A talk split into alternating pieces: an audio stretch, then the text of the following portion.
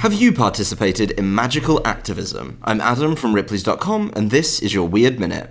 Believe it or not, believers in the supernatural and practitioners of the magical arts have been harnessing their powers for the collective good for decades, whether it's made a difference or not.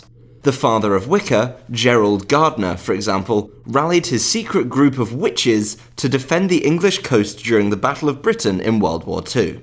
The group met in 1940 to defend the nation with their magic, performing a ceremony to create a cone of power. This cone of power was the witches' attempt to assault the mind of Adolf Hitler with their supernatural abilities. They repeatedly planted the thought, you cannot cross the sea, into the fascist dictator's head.